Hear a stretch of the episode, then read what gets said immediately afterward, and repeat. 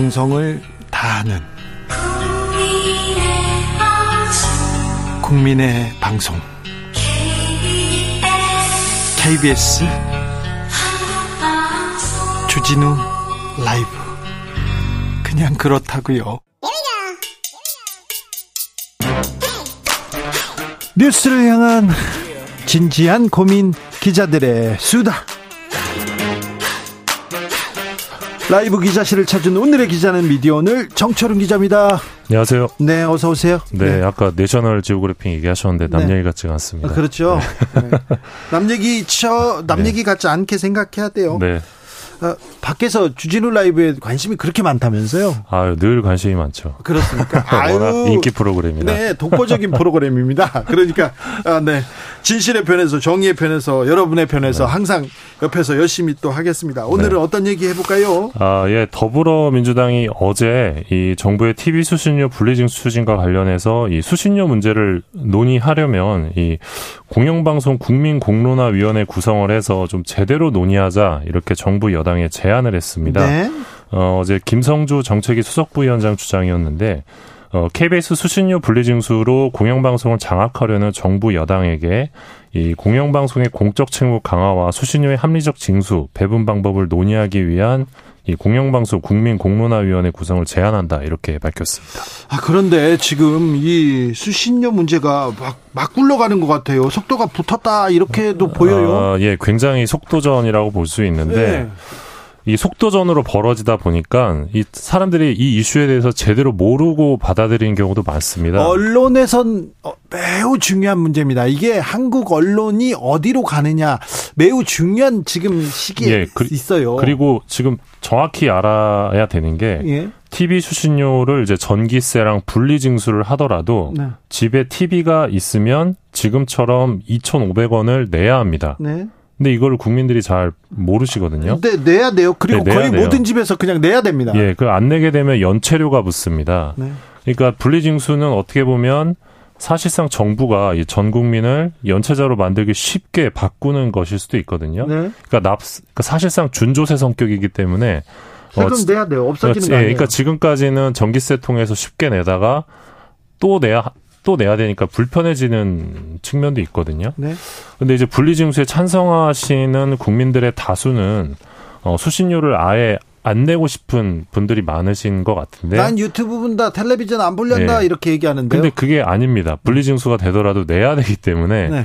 어, 이걸 이걸 정확히 알아야 되는데 잘 모르시는 분들이 좀 많은 것 같습니다. 네. 만약에 아예 안 내려면 방송법을 무조건 바꿔야 되는데 법을 바꾸려면 공론화위원회 같은 사회적인 수기 과정이 필요하고 이를 통해서 입법부에서 이제 법을 바꿔야 되는 거죠. 네. 근데 지금은 이제 입법부를 건너뛰고 정부가 시행령으로 속도전을 내고 있다는 그런 절차적인 문제가 제기되고 있는 상황입니다. 사실 근데 정권이 바뀔 때마다 수신료 문제 이렇게 얘기했습니다. 지금은 속도를 내서 어떻게 좀 바꿔버리려고 정부가 생각하는지 모르는데 네. 공영방송에 대해서 좀 생각해봐야 됩니다. 공영방송의 재원에 대해서 고민해야 됩니다. 네, 좋은 지적이신데요. 그러니까 아까 이제 어, 진행자께서 많은 것들이 변해가고 있다고 하는데 이 공영방송을 둘러싼 환경도 변해가고 있습니다. 네. 그래서 이번 기회에 공영방송의 책무와 재원 구조를 재논의할 필요는 있다고 봅니다. 네.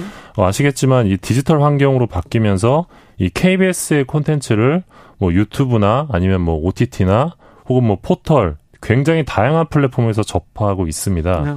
근데 어 지금 우리는 TV 수상기 개념으로 수신료를 내고 있거든요. 예? TV가 있는 사람이 내는 건데 예? 사실 공영방송 신뢰도가 높은 유럽의 경우는 이 TV 수상기와 상관없이 국민 모두가 이 공영방송 재원을 부담하도록 제, 예, 제도를 바꿨습니다. 네.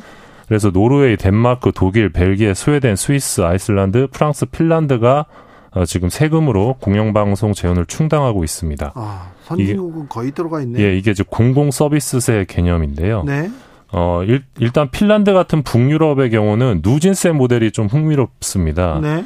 이 개인 소득에 따라서 공영방송세를 더 많이 내는 겁니다. 그렇다고 하더라고요. 예, 그러니까 우리는 다 일괄적으로 2,500원인데 어, 여기는 돈을 많이 벌면 공영방송에 더 많은 그 지원을 하는 거죠. 지원금을 내는 거고 어, 소득이 없으면 면제입니다. 네. 그리고 납부액 상한선도 있는데 이게 163유로라고 하고요. 예. 그리고 또 재밌는 게 이 5만 유로 이상 그러니까 수입이 5만 유로 이상인 기업의 경우는 과세 소득의 0.35%를 또 공영방송세로 납부해야 됩니다. 엄청 많이 내네요. 네, 그러니까 기업들이 많이 내네. 그러니까 이게 어떤 거냐면 결국 이제 미디어 복지 개념이 있는 거거든요. 얘네들은. 네. 그래서 공영방송이 어떤 그 국민 전체를 위한 공적 역할을 수행한다 이런 강한 사회적인 그 믿음이 바탕이 되어 있고 예. 공영방송에 대한 신뢰도가 높기 때문에 이런 것들이 가능한 건데 이 징수된 세금도 그 국가 예산이 아닌 기금 형태로 관리가 되고요.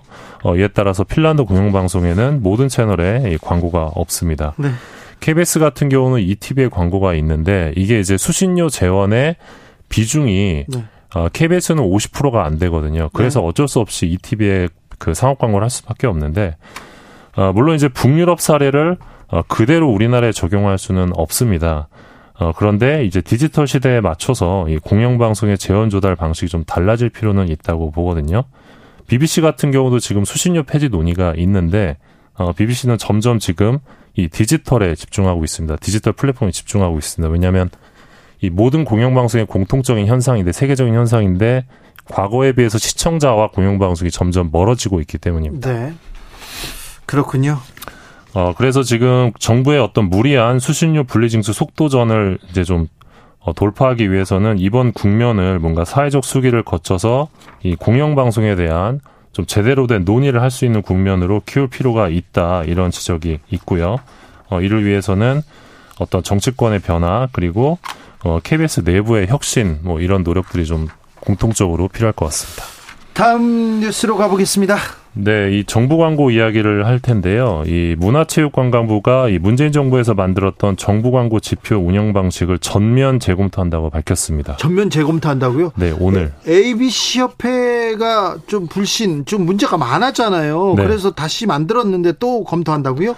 예, 2021년 12월인데요. 이때 문체부가 조작 의혹이 불거졌던 ABC협회 유료 부스의 정책적 활용을 중단하면서 네. 이 언론의 신뢰성을 정부 광고 주요 집행지표로 포함하는 정부 광고 운영 체계를 마련을 했는데 어, 이게 정권이 바뀌고 1년 7개월 만에 예, 역사의 뒤안길로 가게 됐습니다. 예. 이 문재인 정부 지표의 핵심은 이 언론의 신뢰가 수익으로 연결될 수 있다는 그런 방향성을 강조했던 건데 네. 이 실험이 이제 끝난 겁니다. 네. 어, 문체부가 오늘 이제 입장을 밝혔는데 이 정부 광고의 효율성과 공익성 향상이라는 당초 취지와 달리 이 언론계 등 현장에서 지속적인 불신과 논란이 있었다면서 이 광고주가 자율적으로 요청하는 사항에 대해 맞춤형 참고 자료를 제공하겠다 앞으로는 이렇게 밝혔습니다. 사실 문재인 정부 시절 문체부는 이 언론재단이 조사한 열동률 결과로 이제 구간을 다섯 개로 나눠서 점수를 차등을 줬고요. 네. 또 이제 정정보도 결과, 또 시정광고 건수, 신문윤리위원회 뭐 주의 경고 건수 이런 것들을 가지고 차등 점수를 줍니다. 네. 그래서 광고 단가를 결정했는데 쉽게 네. 말해서 어떤 정부 광고주가 아 나는 오보가 많은 언론사에게는 어, 광고를 많이 주고 싶지 않다라고 네. 하면 이 언론사의 정부 광고 단가를 낮출 수 있게끔 시스템을 만들어줬던 겁니다. 네. 근데 이런 개념이 앞으로는 이제 사라지는 겁니다. 네. 어. 정부에서 그럼 다 광고 단가를 정하나요? 아, 그런 건 아니라고 하는데요. 어, 정부에서는 이제 방향을 제시하지 않겠다는 건데, 그래서 사실상 앞으로는 정부 광고제 자율 판단에 맡겨지는 거 아니냐. 그렇게 되면 정부 광고 집행 기준이 어, 지금보다 불투명, 불투명해지는 것 아니냐. 이런 우려도 나오고 있습니다. 어, 이 정부 광고가 국민 세금으로 운영이 되는데, 지난해 정부 광고 규모가 1조 2천억 원이 넘었습니다. 1조가 넘었어요? 예. 오, 이렇게 많이 해요? 예. 뭐 정부가 그렇게 광고를 많이 해야 됩니까? 근데 이게 또 다 국민 세금이기 때문에 네. 어떤 기준으로 어떤 언론사에게 얼마나 광고 단가를 중요하냐 되게 중요한 문제입니다, 네네네. 사실. 예. 어, 근데 문체부가 오늘 이런 입장을 낸 게 또 국민의힘 문제인가 무관하지 않은데요. 국민의힘은 최근에 이 언론재단이 언론사 광고 단가 순위를 바꿔치겠다는 의혹이 제기됐다면서 예, 문재인 정부의 신문 농단을 주장하고 나섰습니다. 네. 어, 현재 언론재단 이사장은 이 한상혁 전 방통위원장처럼 이 문재인 정부 때 임명된 인사입니다. 임기 얼마 안 남았는데 네. 이분도 나가라 이렇게 얘기하는 건가요? 뭐 그런 것 아니냐라는 분석도 있습니다. 네, 얼마 안 남았는데 참. 마지막으로 만나볼 이야기는요. 네, 이런 가운데 이제 그 2021년 대비 2022년 이 정부 광고액 증가율이 가장 높은 언론사. 아, 봅시다. 네, 조선일보로 나타났습니다. 조선일보요? 예, 정부의 조선일보 광고 집행액은 2021년 69억 원에서 어 2022년 76억 원으로 어 10%가 증가했습니다. 10, 76억 원이나 조선일보한테 정부 광고를 준다고요? 예. 엄청난 액수네요. 그러니까 정권 바뀌고 나서 이제 1년 사이에 어떻게 음. 보면 음. 10%가 증가한데 많이 증가한 겁니다. 네. 제일 많이 증가했고요. 예. 어, 동아일보는 이제 90억 원. 90억 원요? 네. 전년 대비 2% 증가했고요. 중앙일보는 이, 78억. 네. 78억. 네. 증가율은 1.4%였습니다. 자, 그런데 동아일보 90억 원이요? 동아일보 아, 이동관 특보가 동아일보 출신인데. 예. 네. 동아일보는 늘 1위였습니다. 동아일보가 정부 광고 그 영업을 되게 잘하는 것 같나 같습니다. 예. 그러게요. 예. 아무튼 문화일보 매일경제도 이제 전년 대비 정부 광고 집행액이 늘었습니다. 네. 반면에 한국일보, 경향신문, 한겨레의 경우는 그 감소했는데요. 예. 어, 특히 한겨레가 전년 대비 5.6% 감소해서 좀 눈에 띄었습니다. 아 그래요? 어, 그래서 한겨레는 얼마나 돼요? 아 42억 원입니다. 자 동아일보는 90억이고요. 네. 어, 조선일보 76억이고 한겨레가 42억 원이라고요? 참. 예. 어, 저희가 이제 더불어민주당 유정주 의원실을 통해서 확보했던 이 2021-2022년 신문매체 정부광고 집행 현황을 분석한 결과인데요. 네. 뭔가 점점 이러한 어, 추세들이 좀 이어지지 않을까라는 전망도 해봅니다. 하, 좋은 신문은 이 사회에 꼭 필요한 공기인데, 네. 기자들의 수다 미디어 오늘 정철웅 기자와 함께 탐구했습니다. 감사합니다. 고맙습니다. 정치 피로, 사건 사고로 인한 피로, 고달픈 일상에서 오는 피로. 오늘 시사하셨습니까? 경험해 보세요. 들은 날과 안 들은 날의 차이. 여러분의 피로를 날려줄 저녁 한 끼 시사. 추진우 라이브.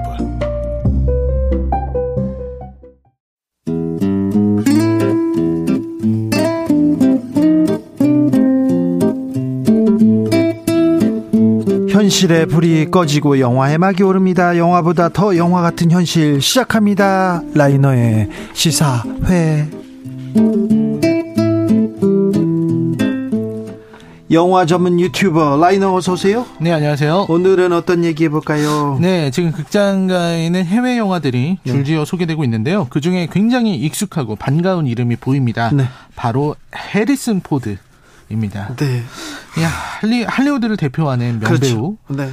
우리들에게도 너무 익숙한데 어, 1977년에 네. 스타워즈 이제 새로운 희망이라 그러죠. 그 네. 그 스타워즈로 뭐 데뷔는 물론 그 전에 한 번 전에 했지만 해리슨 포드가 유명해진 게 스타워즈였죠. 스타워즈 해리스 잭슨 포드가 나왔죠. 네, 한 솔로 네. 여기였습니다. 네. 그걸로 이제 스타가 됐고요. 네. 그 후에 이제 해리슨 포드는 뭐 블레이드 러너의 데커드라든지 인디아나 존스에서 인디아나 존스. 아유, 저는 인디아나 존스밖에 기억이 안 나요. 아, 그러면 이게 채찍 탁 휘두르면서 그 어, 모자 쓰고 고고학자. 그렇죠. 네, 중절모에 채찍을 네. 휘두르는. 네. 그렇습니다. 이 굉장히 많은 뭐 에어포스 원에서 대통령 하기도 하고 했는데 대통령은 이분은 뭐 딱 그냥 있어 있으면 대통령처럼 보이죠. 네, 그러니까요. 네.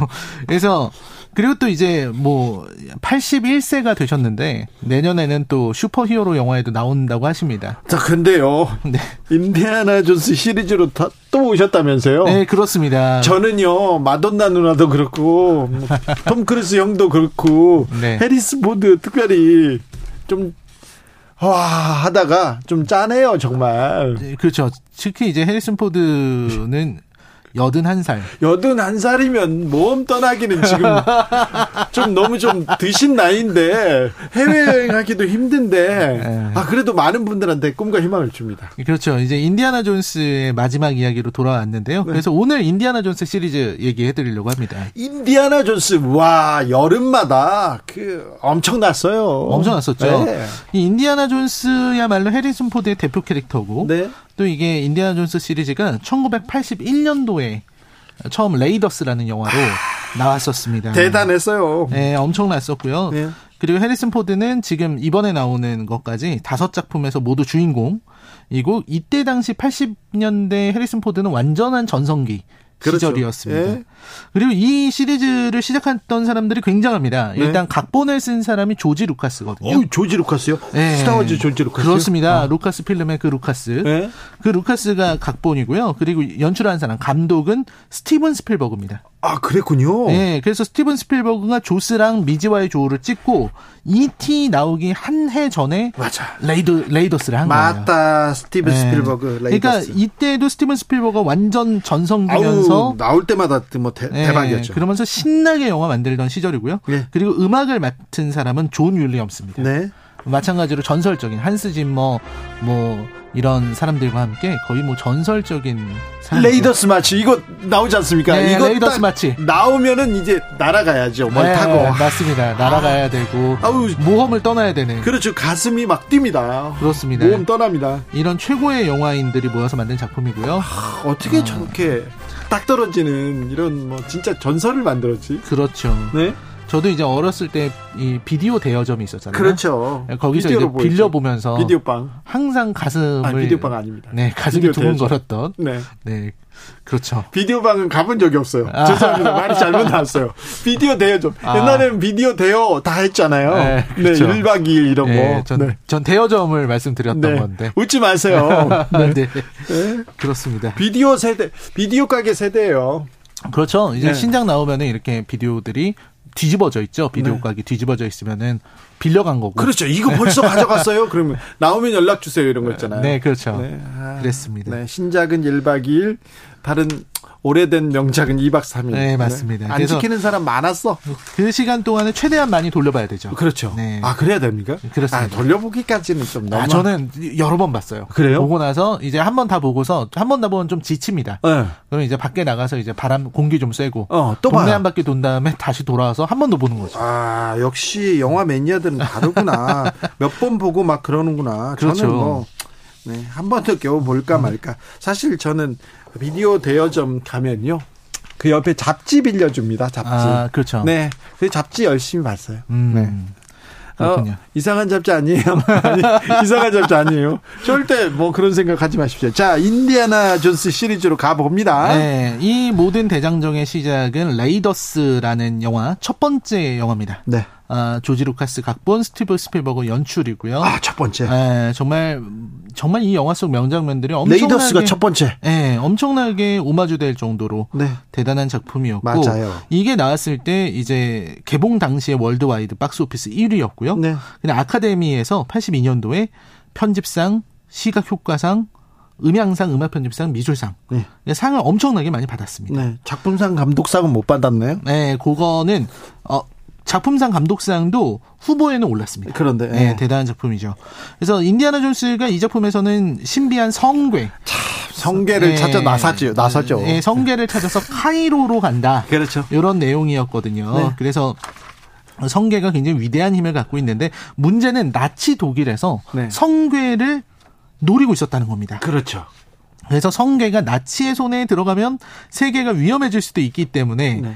아, 인디아나 존스가 이 소식을 듣고서 나치보다 먼저 성괴를 찾기 위해서 이제 이집트 사막, 뭐 무인도 막 다 다니고 그렇죠. 거기서 악당들과 싸우고 네. 프로펠러에 다칠 뻔하고 네. 이러면서 성괴의 기적과 마주한다는 음. 이 이야기를 담았고요. 무술을 쓰진 않습니다만은 그렇죠. 적절하게 그렇습니다. 우리 교수님께서 아 교수님입니다. 네. 고고학 교수님이고요. 박사님, 박사님이시고 박사님께서. 그리고 여기서도 굉장히 유명한 장면. 네. 정말 그 어떤 칼을 든 무사가 네. 엄청나게 화려하게 칼을 휘두르면서 던져주니까 그렇죠. 네. 그냥 총을 들어서 쿨하게 쏴버리는. 그렇죠. 시원하게 그냥. 이 장면 다른 영화에 많이 나옵니다. 네, 많이 나옵니다. 3123님께서 80년대 제 소년기였어요. 인디아나 존스 보고 고고학자 된다고 친구들이랑 동네 뒷산파고 다니던 추억 생각납니다. 땅 파다가 발견된 동물뼈를 공룡뼈라고 흥분했는데 알고 보니까 누가 버린 어 우족 우족인 것을 알고 아, 실망했던 우족. 기억이 납니다. 아, 네. 저런 기억 좀 있어요. 아, 메이쿨 메아쿨파님께서 빨간 스포츠카 모형으로 생긴 테이프 감는 기계 생각납니다. 그렇죠. 기계 막 네, 그렇죠. 한 번에 돌려주죠. 네, 그렇습니다. 네. 비디, 오 대여점에 가면 항상 네. 그걸로 비디오를 돌리고 계신 사장님을 만날 수 있었죠. 아, 네. 아, 비디오 그 비디오 가게 또 추억도 많아요. 거기서 아, 영화 좋아하는 사람은 거기서 알바합니다. 알바. 류승환 감독 거기서 알바했어요. 아, 그렇죠. 그래가지고 열심히 봤다고. 쿠엔틴 타란티노도 거기 알바였습니다. 그렇죠. 자, 네. 자, 2편으로 갑니다. 2편으로 모험을 떠나볼까요? 네, 2편 이제 인디아나 존스 2편은요. 네.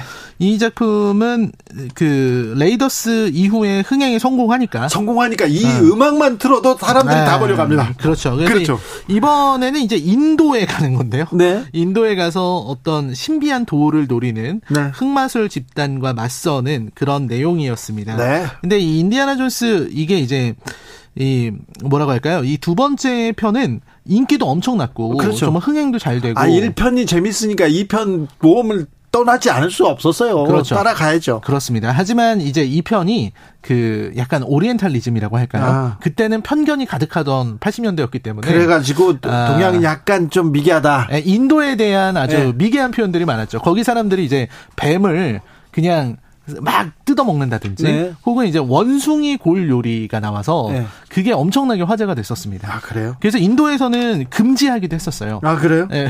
인디아 존스 1편, 2편은 하지만 전 세계에서 매우 인기였어요. 매우 인기였습니다. 네. 인도 사람들은 이제 어, 어느 인도인이 이렇게 먹냐 네. 이런 비판을 했었는데요. 알포 님께서 국도극장에서요. 인디아나 존스 보고 비빔국수 600원 주고 사 먹으면서 참 럭셔리한 하루였죠.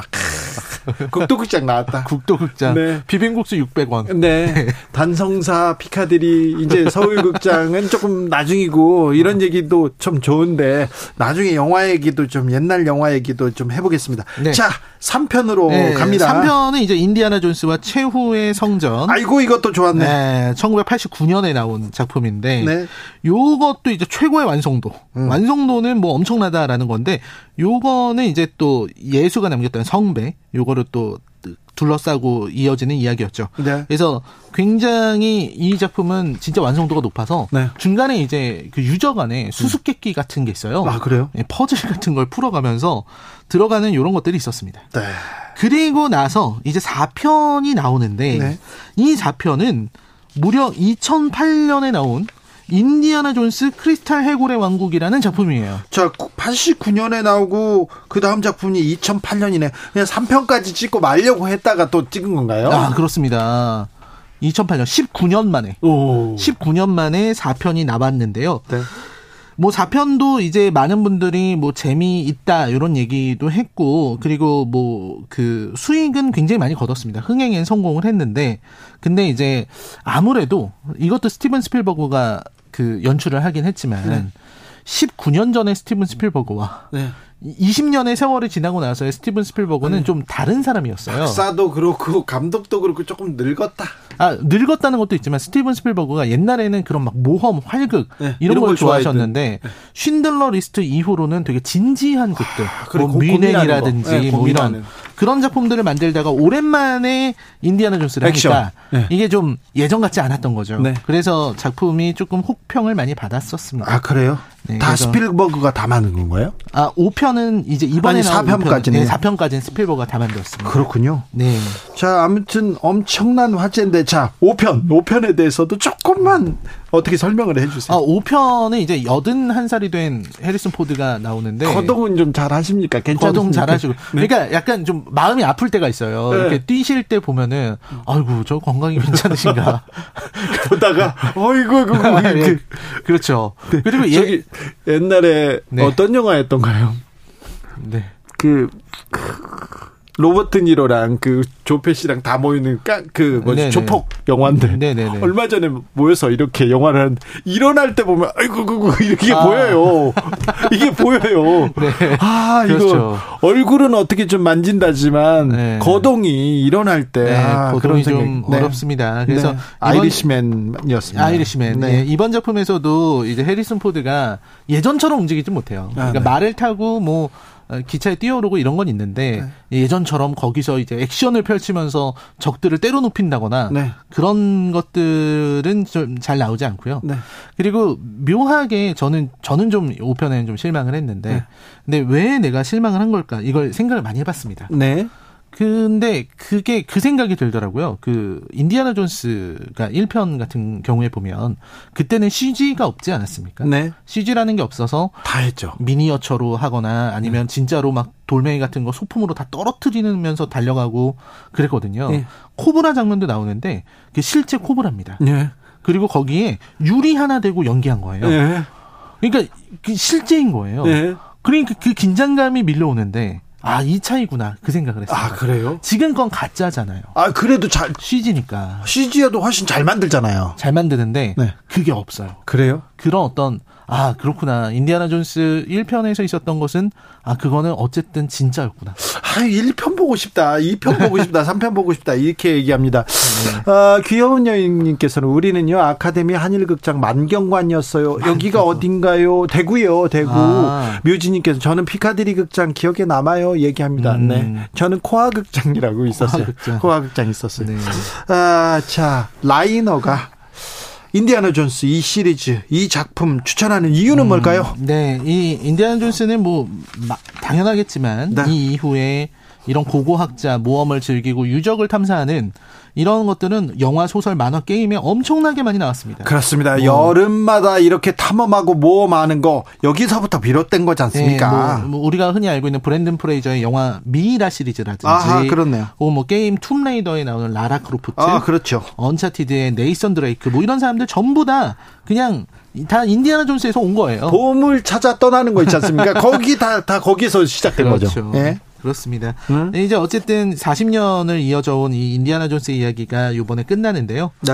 하지만 해리슨 포드가 떠나더라도 이 어떤 고고학과 유적 그리고 보물을 향한 이런 가슴 떨리는 모험은 끝나지 않을 거라고 생각이 듭니다.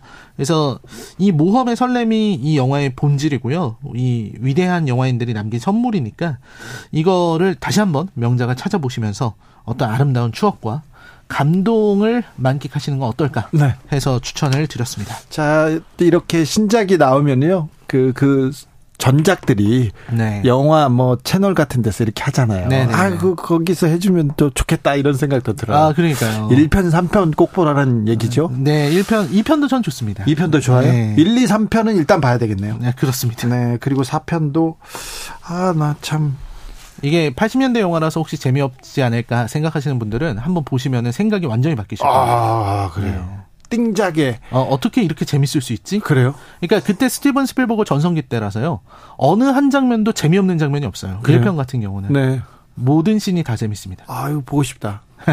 갑자기 아, 라이너가 이렇게 극찬하는 영화도 별로 없어요. 그러니까 올 주말에 뭐랄까 비 때문에 힘들어 막 그런 사람들은요 인디아나 존스와 함께 모험을 떠나는 것도 좋은 일이지 않을까 그런 생각해 봅니다. 아, 잘 봤어요. 시사회 인디아나 존스 시리즈였습니다. 라이너 감사합니다. 네, 고맙습니다. 비 오는 주말입니다. 네. 장만데 비가 오는데 비 피해 없어야 될 텐데 각별히 좀 조심하셔야 됩니다. 꼭이요. 데이비드 크로스비 Old Soldier 들으면서 저는 여기서 인사드립니다. 저는 내일 오후 5시 5분 주진우 라이브 스페셜로 돌아오겠습니다. 지금까지 주진우였습니다.